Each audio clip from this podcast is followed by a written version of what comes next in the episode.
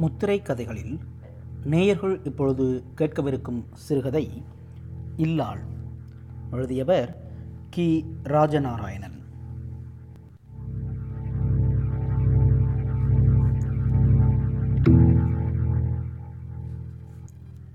விடிகாலை நேரமாகத்தான் இருக்கும். அவளுடைய இடது கை அவருடைய பரந்த புஜங்களை தடவி என்னங்க? என்றாள். ம்? என்று கொண்டே அவர் நெளிர்விட ஆயத்தமான போது அதை நிறுத்த முற்படுவது போல அவருடைய உடம்போடு பிணைந்து பின்னிக்கொள்வது ஒரு சுகம். என்ன இது? சின்ன பிள்ளை போல? என்றார். இன்னைக்கு ஒரு கனவு கண்டேன் என்றாள். சொல்லு சொல்லு கேட்போம் என்றார். ஜானு சொல்லத் தொடங்கினாள். இரண்டாம் சாமக்கோழி கூவியது. போர்த்தி கொண்டிருந்த வேட்டியை உடுத்தி கொள்வோமா? என்று நினைத்தார். அம்மாவும் நானும் எங்கள் வீட்டு அடுப்பங்கூடத்துக்கு மேற்கே உள்ள தரையில் ஈச்சம்பாய்களை விரித்து படுத்திருக்கோம். பகல் மாதிரி நிலா காயுது. ராப்பாடியின் குரலும் உடுக்கு சத்தமும் கீழத்தெரு மூளையிலிருந்து கேட்குது எனக்கு மெனா முழிப்பு வந்துட்டது. பக்கத்தில் கட்டி போட்டு இருந்த பள்ளை ஆடு கலைஞ்சு எந்திரிச்சு நின்னது. அம்மா குரட்டை போட்டு தூங்கிட்டு இருக்கா. வழக்கமாக வர்ற அதே பாம்பு தான் வந்துச்சு. நேரே வந்து அம்மாவோட சேலையை கடித்து இழுக்கு. அதை விரட்டுறதுக்கு கையை ஓங்க நினைக்கேன். கை வரமாட்டேங்குது. சத்தம் போட நினைக்கேன். தொண்டையில் இருந்து சத்தம் எழும்ப மாட்டேங்குது. ஆடு சத்தம் கொடுக்கு. பாம்பு ஆட்டை பார்த்து படம் எடுத்து சீத்தடிக்கி. மாட்டுத்தோலு கதவை தட்டுற சத்தம் கேட்டது. நான் முழிச்சிட்டேன். நீங்கள் தான் இங்கே குரட்டை விட்டு தூங்கிட்டு இருக்கீங்க. சிரிப்பு வந்தது அவருக்கு. அடக்கி கொண்டார். அவளோடு இந்த வீட்டிலேயே குப்பை கொட்டி இருபத்தி ஐந்து வருஷத்துக்கு மேலே ஆகப்போகுது அவளோட பாம்பு கனவுகள் கேட்க சுவாரஸ்யமாக இருக்கும். ஆனால் ஒரு கனவு கூட இந்த வீட்டில் நடந்ததாக இருக்காது. இதை அவர் ஒரு நாள் கூட அவரிடம் சொல்லி காட்டியதில்லை. அதுக்கு காரணம் இருந்தது. அவளாகவே அந்த வீட்டை விட்டு இந்த வீட்டுக்கு விரும்பி வந்தவள். எப்பவாவது அவசியம் கருதி அந்த வீடு என்று வாய் தவறி அவர் வாயிலிருந்து பேச்சு வந்தாலே வேண்டாம் அந்த வீட்டு பேச்சு என்று முகத்தில் அரைந்தது போல சொல்வதே அவள்தான். கனவை சொல்லும்போது மட்டும் அவளுடைய வீடு வரும். கனவுக்கு கனவு அந்த வீடு தான் வரும். ஒரு நாள் நடுச்சாமம் இருக்கும். சோமையா தொழு வீட்டின் உள் திண்ணையில் படுத்திருந்தார். கனமான கதவு. தாழ்பால் உண்டு என்றாலும் பூட்டுவது இல்லை. திறக்கும்போதே அந்த கதவு திண்ணையை உரசி கொண்டுதான் திறக்கும். அதோடு அதன் குடுமி மெல்லிய ராகம் இசைக்கும். சின்ன அழுக்கட்டம் என்றாலே சோமையாவுக்கு மெனா வந்துவிடும். அப்போதுதான் அவர் சோத்து தூக்கம் முடிந்து எழுந்து உழவு மாடுகளுக்கு எல்லாம் கூலம் போட்டுவிட்டு வந்து திண்ணையில் சாய்ந்தார். ஒரு வித்தியாசமான மெல்லிய மனம் மூக்கை தொட்டது. உடலை பிள்ளைகள் தனித்து படுத்திருந்தால் மோகினி பேய் தேடி வரும் என்று சோமையா கேள்விப்பட்டிருக்கிறார் கதைகளில். இப்போது நிஜமாகவே யாரோ வந்திருக்கிறார்கள். ஒருவேளை அவளாக இருக்குமோ? அப்போது ஒரு மேல்காற்று பருவம். பெரும்பாலான வீடுகள் மட்டுமல்ல தொழுவங்கள் அத்தனையும் கூரைகளால் வேயப்பட்டவையே. எப்படி தீ எழுந்து பரவியது என்று தெரியவில்லை. சோமையா தன்னுடைய மாடுகள் அனைத்தையும் அவிழ்த்து தெருவில் கொண்டு போய் நிறுத்திவிட்டு உழவு காளைகள் வண்டி மாடுகளையும் அவிழ்த்து கொண்டு போய் கம்மாக்கரை மரங்களில் வேர்களில் கட்டி வைத்துவிட்டு ஊருக்குள் ஓடி வந்தார். மொத்த இருட்டும் மறைந்து ஊருக்குள் அப்படி ஒரு வெளிச்சம். கூரை வீட்டுக்காரர்கள் அத்தனை பேரும் கையில் ஈரச்சாக்குடன் அவரவர் வீட்டை சுற்றி வருகிறார்கள். ஓலைக்கூரை வீட்டுக்காரர்களுக்குத்தான் பதைபதைப்பு அதிகம். தட்டை கூரைக்காரர்களுக்கு அவ்வளவு பயமில்லை. சீகை கூரைக்காரர்களுக்கு பயமே இல்லை. நெருப்பு பிடித்தாலும் பற்றி எரியாது. ஜானுவின் வீட்டு மாட்டுத் தொழுவில் அப்போதுதான் நெருப்பு தொற்றியது. கம்மந்தட்டையால் நிறைந்த கூரை. அங்கே அந்த வீட்டு ஆண்களில் முக்கியமானவர்களை காணோம். வீட்டுக்குள் சாமான்களை ஒதுக்கி வைத்து கொண்டு இருப்பார்கள் போல் இருக்கு. அது இவர்களுக்கு பகையாளிகளின் வீடு. பேச்சுவார்த்தை கிடையாது. ஒருத்தருக்கு ஒருத்தர் பார்த்தால் பார்க்காதது போல போவார்கள். இதுக்கும் அவர்கள் தாயாதிகள் இல்லை. சம்பந்தக்காரர்கள்தான். வெறும் சம்பந்தக்காரர்கள் என்று சொல்வது இல்லை. கொளுத்த சம்பந்தக்காரர்கள். இந்த பகை ரெண்டு தலைமுறையாக இருந்து வருகிறது. இதனால் இவர்களுக்குள் நடந்திருக்க வேண்டிய நல்ல சம்பந்தங்கள் எல்லாம் தட்டி போயிருக்கின்றன. ஊர்களில் இப்படி இருப்பது வழக்கம்தான். இவன் மிதித்து சென்ற காலடி தடத்தில் அவன் மிதிக்க மாட்டான்.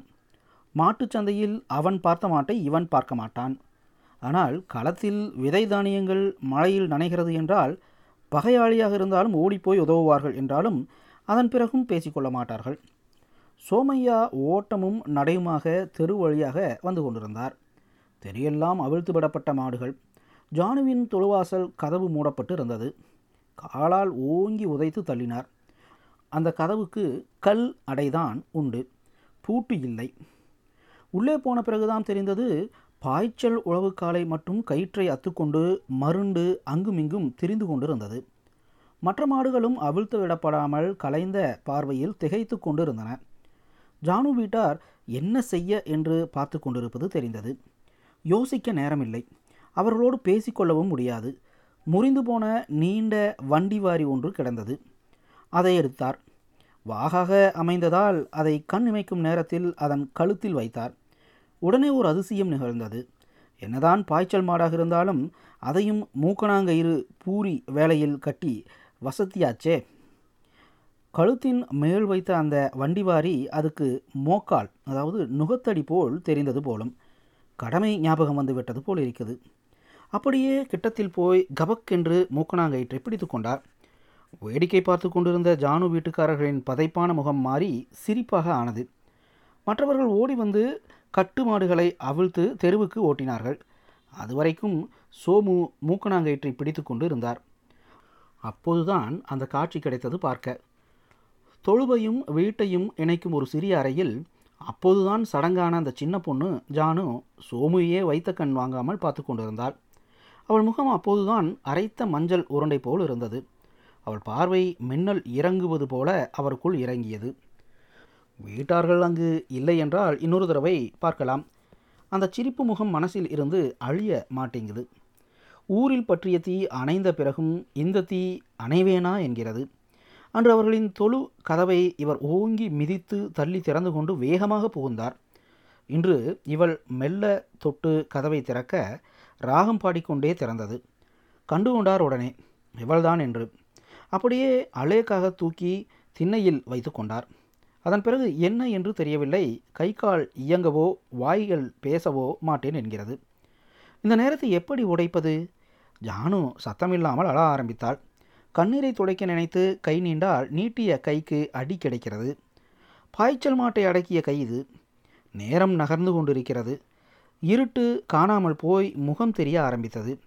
திறந்திருந்த கதவு வழியாக வாசல் தெளிக்க சாணி எடுக்க முதல் ஆளாக வந்தது சோமையாவின் அம்மா பாட்டி.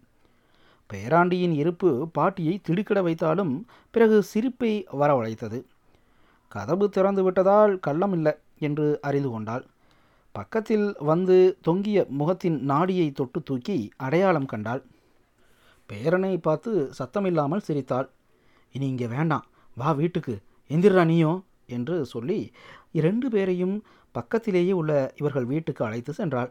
உள்ளே நுழையும் போதே சீதா கல்யாணமே ஸ்ரீராமன் கல்யாணமே என்று உரத்து பாடினாள் பாட்டி. பைசா செலவில்லாமல் பொண்ணை கொண்டு வந்துட்டேடா சோமா என்றார் தாத்தா. உடனே அம்பலக்காரரை கூப்பிட்டு அனுப்பி இந்த மாதிரி சங்கதி பெண் பிள்ளையை தேட வேண்டாம். பத்திரமாக இங்கே இருக்கிறாள் என்று சொல்லி அனுப்பினார்கள். என்றாலும் அங்கே மௌனமே பதிலாக இருந்தது. மௌனம் சம்மதத்துக்கு அடையாளம் என்று இதை வைத்துத்தான் பெரியவர்கள் சொல்லியிருப்பார்கள் போலிருக்கு என்று பேசிக்கொண்டார்கள் வீட்டிலேயே வைத்து கட்டுத்தாலி கட்டிக்கொள்ளப்பட்டது சோமுவின் வீட்டில் பெரியவர்கள் ஜானுவின் அழகை கண்டு மெச்சவில்லை. அவளுடைய திடமான உடம்பை கண்டுதான் திருப்திப்பட்டு கொண்டார்கள். விலை கொடுக்காமல் சந்தையிலிருந்து அரும்பாடுபட ஒரு நல்ல மாடு கிடைத்து விட்டதே வாய் திறந்து சொல்லாவிட்டாலும் உள் மனசு சொல்லிக்கொண்டது கோடை உழவு காலத்தில் ஒரு நாள் கம்மாய்க்கரை நிழலில் உழவர்கள் ஓய்வு எடுத்துக்கொண்டே பலதும் பேசுவார்கள். அப்போது பாய்ச்சல் மாடுகளை பற்றி பேச்சு வந்தது. மாடுகளுக்கு நாம் எவ்வளவு சௌகரியம் செய்து கொடுத்துருக்கோம். நமக்கு இருக்கிறதைப் போலவே மழையில் நனையாமல் இருக்க வீடு. நேரங்கண்டு கூலம் வைக்கிறது. பருத்திக்கோட்டை புண்ணாக்கு தவிடு பச்சை புல் சத்துள்ள நாத்து எப்படியெல்லாம் கவனிச்சுக்கிடுதோம் பிரியமாக தட்டி தடவி கொடுக்கும். என்ன செய்தும் என்ன? பாய்ச்சல் கள்ளப்பாய்ச்சல் அதுகளை விட்டு போக மாட்டேங்குதே. இப்படி சொல்லி கொண்டிருக்கும்போதே இதுகளை கேட்டுக்கொண்டே பாப்பு தாத்தா வந்தார். என்ன சொல்கிறான் பேராண்டி? என்று கொண்டே. பாப்பு தாத்தா கரை மரத்தடிக்கு வந்துவிட்டாலே கலகலப்பு வந்துவிடும். கொரு பேசுவதில் சமர்த்தன். என்னத்தடா சௌகரியம் பண்ணி கொடுக்கீங்க? பேப்பய பிள்ளைகளா உயிர் ராசிகளுக்கே உண்டான சுகத்தை அனுபவிக்க விடாமல் காயடிச்சு போடுதீங்க. சௌகரியம் பண்ணி கொடுக்கீங்களா? சிரிப்பு பரவியது. இன்னும் சொன்னார் டேய் பாய்ச்சல்ங்கிறது அதோட உரிமைடா. அதை கூடாதுன்னு சொல்ல நீ யாரு? கள்ளப்பாய்ச்சலும் அப்படித்தான். மனுஷர்கள் எல்லாம் தீவிரவாதி பயங்கரவாதிகள்னு இருக்காங்கல்ல அதுபோல தான்டா என்றார். பின்னொரு நாள் சொன்னார் சம்பளம் இல்லாத வேலையாள் வேலை நிறுத்தம் பண்ணாத வேலையாள் என்கிறதெல்லாம் இந்த மாடுகள் தான். நம்ம வீட்டு பொம்பளைக எப்படியெல்லாம் ராவா பகலா வேலை செய்துக? சம்பளமாக கொடுக்கும்?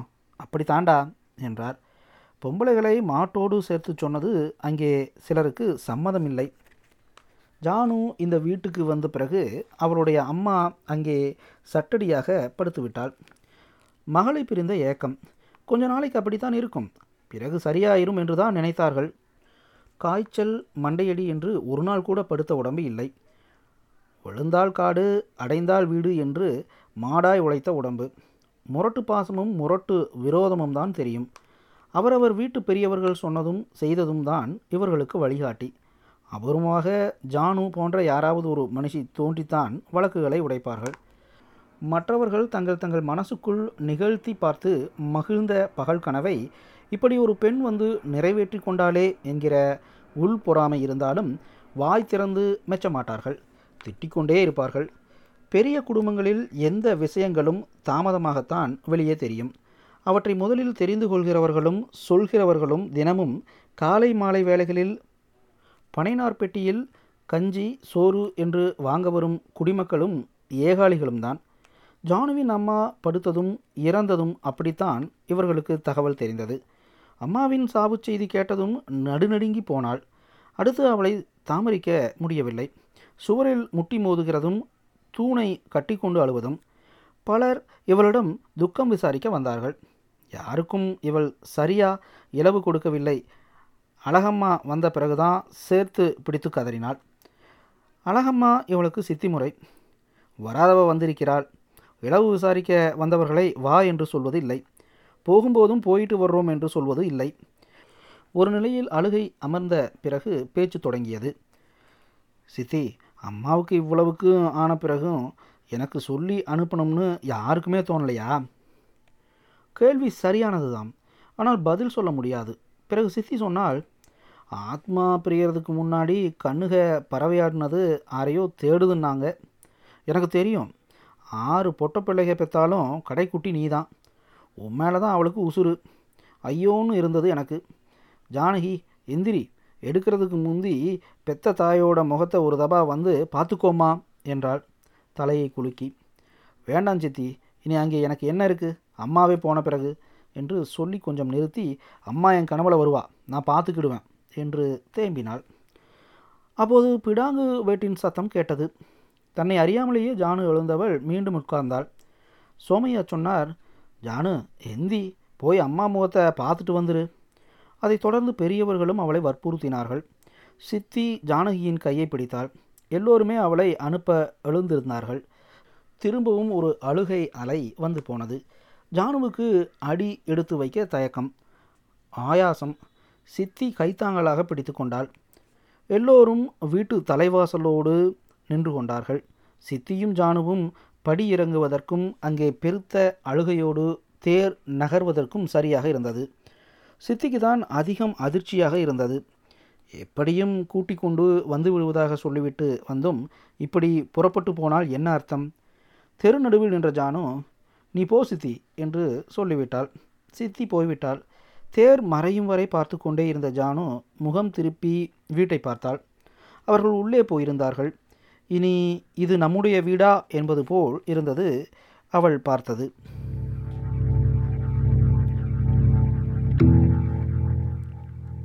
நேயர்கள் இதுவரை கேட்டது இல்லால் சிறுகதை. எழுதியவர் கி. ராஜநாராயணன்.